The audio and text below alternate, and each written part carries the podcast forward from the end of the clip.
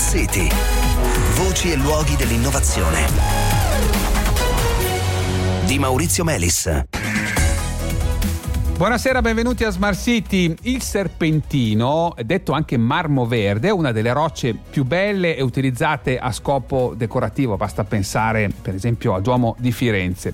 Si forma quando l'olivina, che è una delle prime rocce che si sono formate quando il nostro pianeta si è solidificato miliardi di anni fa, reagisce con acqua ad alta temperatura nelle profondità della Terra. In alcuni casi però eh, il serpentino, le serpentiniti più in generale possono ospitare al loro interno delle importanti quantità di amianto che eh, può liberarsi per esempio quando le rocce vengono lavorate con conseguenze che sono ormai ben note per la salute umana.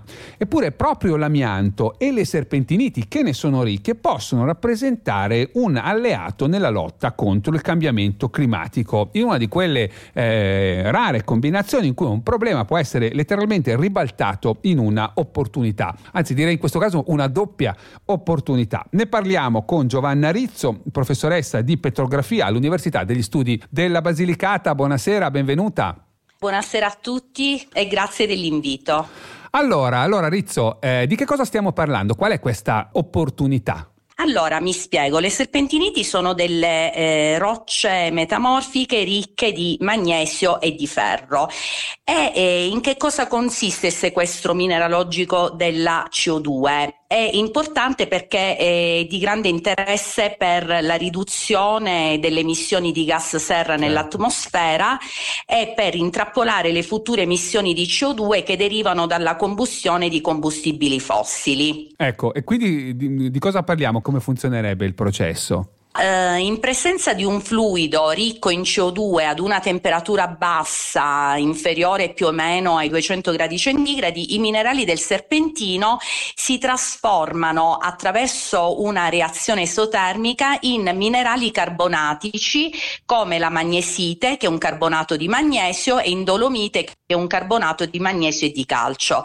Il risultato finale di questo processo, che si chiama carbonatazione, è un intrappolamento della CO2 CO2 sotto forma di nuovi minerali che sono termodinamicamente stabili. In più questo è importante perché consente anche lo smaltimento e l'inertizzazione di ingenti quantità di serpentino e di crisotilo che eh, sono commercialmente chiamati amianto o asbesto.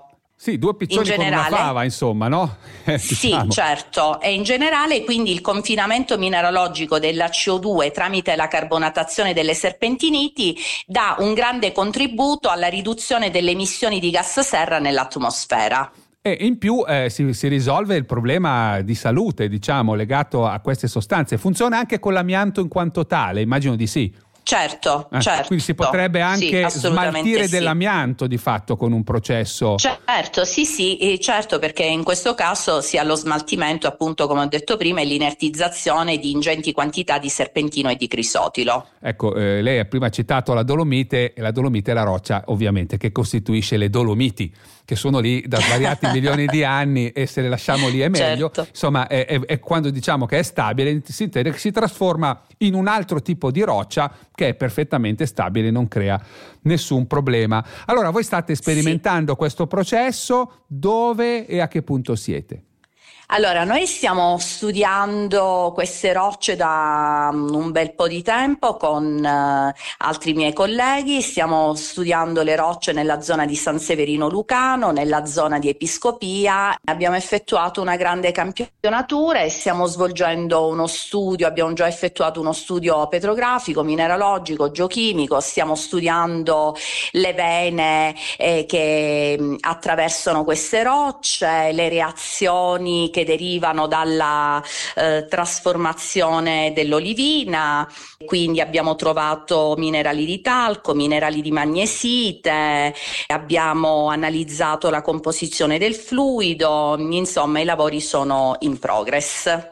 Dal punto di vista pratico, il processo sarebbe qualcosa di complicato da implementare, sarebbe particolarmente energivoro. Lei diceva addirittura che la reazione è esotermica, quindi portata alla giusta temperatura dovrebbe poi avvenire spontaneamente, non dovrebbe consumare moltissima energia, però insomma le chiedo... Eh sì, eh. però mm. ovviamente è favorito, cioè la carbonatazione in generale è prodotta da un fluido idrotermale più un fluido meteorico e quindi Insomma, stiamo un po' analizzando e vedere come operare perché ancora in questa zona non sono stati effettuati studi di questo tipo, invece in Toscana ad esempio hanno mm. già uh, svolto studi di questo tipo. Senta, una volta che questo processo ha prodotto queste rocce, la dolomite la, e, e la magnesite, ci si può fare qualcosa con queste rocce che sono state prodotte, mi lasci dire, per così dire, artificialmente in questo caso?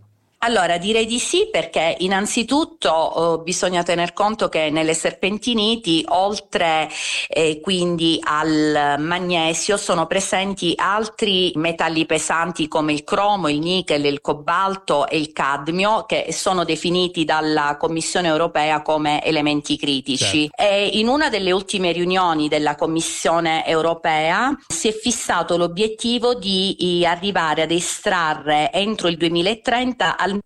almeno il 10% dei minerali critici in loco, perché ad esempio noi per avere eh, rifornimento di magnesio e di terre rare ci rivolgiamo alla Cina, la Cina controlla sia l'estrazione che la raffinazione sia del magnesio che delle terre rare, quindi se noi riuscissimo ad estrarre da queste rocce sia il magnesio che gli elementi eh, citati prima, questi elementi potrebbero essere utilizzati come georisorse. Eh, e quindi l'utilizzo di questi elementi consentirebbe di applicare le direttive comunitarie sull'economia circolare. Insomma, i piccioni potrebbero essere addirittura tre, diciamo, sì. di, diciamo così.